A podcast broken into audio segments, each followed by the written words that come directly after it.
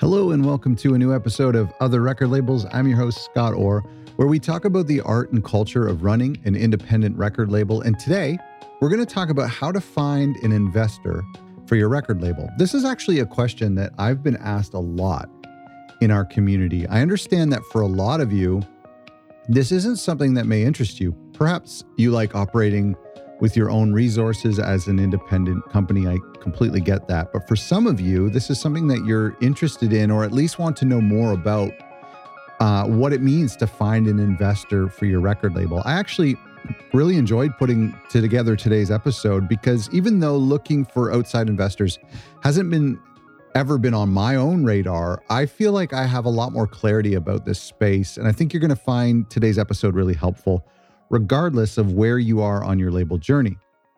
If you are very early in your label journey, be sure to download my free record label toolkit that contains tons of resources like a checklist, a workbook, a bio writing guide, um, social media templates, a sample contract, and, and a lot more stuff. You can grab that at otherrecordlabels.com slash toolkit.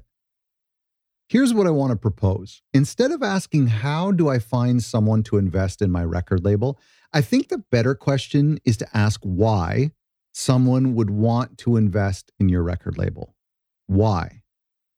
When we're able to answer that question, it really opens up uh, your own understanding into what type of investor would be ideal for your record label. And so the first thing I want to do is to talk about three reasons why someone invests in any business. Forget about record labels for a second. A record label to an investor is just another business.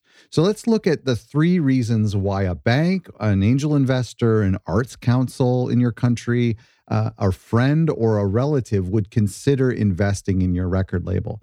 Once we break down these three investment motivations, we can then see how this changes how we present ourselves to a potential investor. So, the three common motivations and expectations of investors. Number one is investments with modest gains. So, this would be like approximately a 10% annual return on investment, anywhere between 5 to 15%, depending on the economy and, on, and inflation. Basically, the goal is for them to keep their money safe, to keep on par or ideally just above inflation. Nothing too extreme or dramatic, similar to what they would expect in the stock market or in a high interest account uh, with a bank.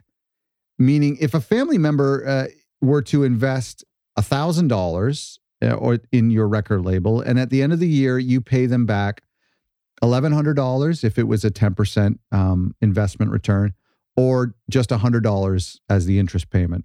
Or if they loaned you $1,000 for five years, uh, as it builds up, you would pay them back about $1,600 and change. So this is not a crazy amount of money for them, but it's certainly a, a somewhat safe place for them to keep their money. The second uh, motivation is investments with outsized returns. So, for example, investing in a startup like Facebook or Google or Airbnb, very risky, high chance of loss, but an attractively outsized profit if things go well and they get lucky. In most of these cases, they're giving money in exchange for equity in the business. They may not be expecting interest or dividends. The money is gone until the company sells or it starts earning profits that can be then distributed to the shareholders. And these are extreme expectations, likely to either 10x their investment or more likely, easily losing everything. And the third motivation is investments with philanthropic returns.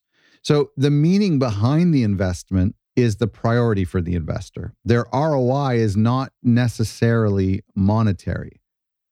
Your values as a record label or as a business is what they value. They are fully prepared to lose their investment. It's often a given. And the money is more like a donation than an investment. Okay. So now that we know these three possible motivations for a small investor, we can see how we as record labels can prepare an investment pitch that might meet the expectations of one of these three categories. So, a caveat first I understand that there are a few more intricacies to why someone may want to invest in a given company or opportunity. I think for the sake of our purposes today, for record labels and and for potential investors who are dealing upwards of maybe $10,000, I think consolidating it down to these three categories makes sense. I understand this topic is far more nuanced than this, but for our purposes, we'll keep it simple. So, based on our three investment motivations, let's discuss how you can present your record label to an investor once we know what their motivation is. Now, hold up, big disclaimer here.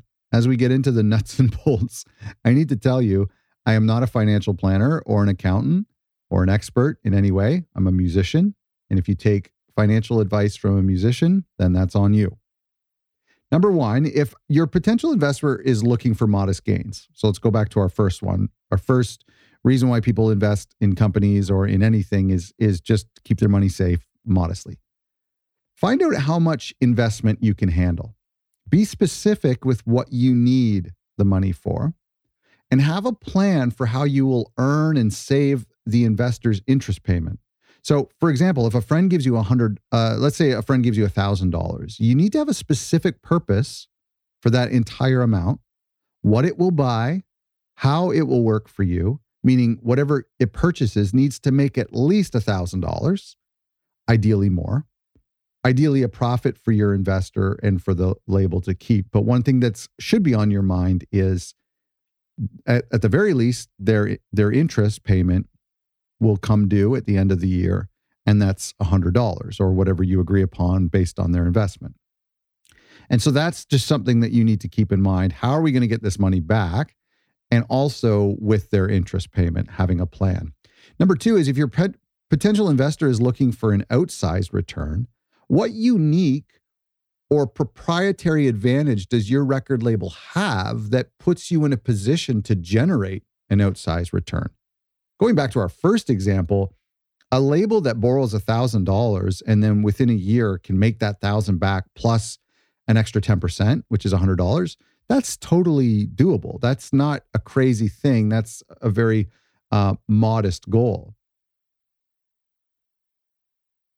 But it's a little bit more challenging when we're trying to build a record label that can produce outsized returns for an investor. It's not impossible, if you're a record label who is also going to be an event space or offering citywide music lessons, or if there's a real estate component, or maybe you are also opening a pressing plant at the same time.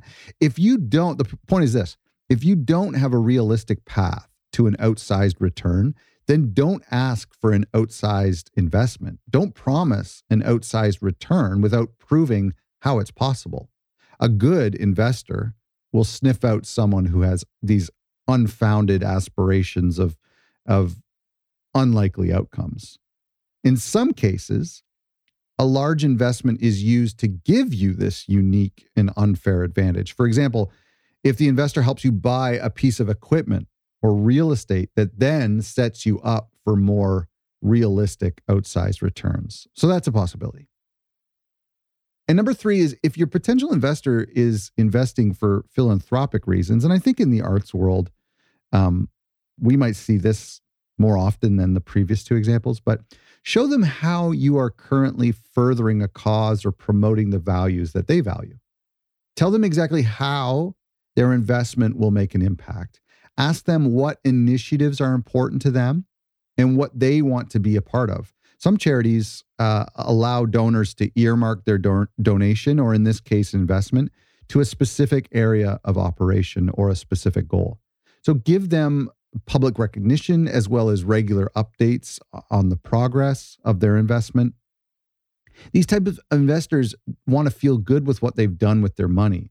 The money is tangibly gone oftentimes, but the intangible ROI is still to them just as rewarding if you think you want an investor or you know your record label needs an investment, and I don't think there's anything wrong with getting an investor. In fact, I think it's a great way to hold you accountable, to light a fire under you, and to ensure that you take this endeavor seriously. I think it's most important that you have a plan for the money.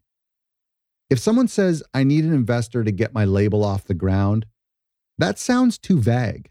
And I certainly wouldn't invest in that. If someone comes to me and says, I have a great record that I discovered with 20 different record stores already committed to buying 20 copies each initially, and I have a mailing list of 5,000 people with that has a 10% response rate, and I need $2,000 to pay for the vinyl pressing. That's something I'd get on board with personally.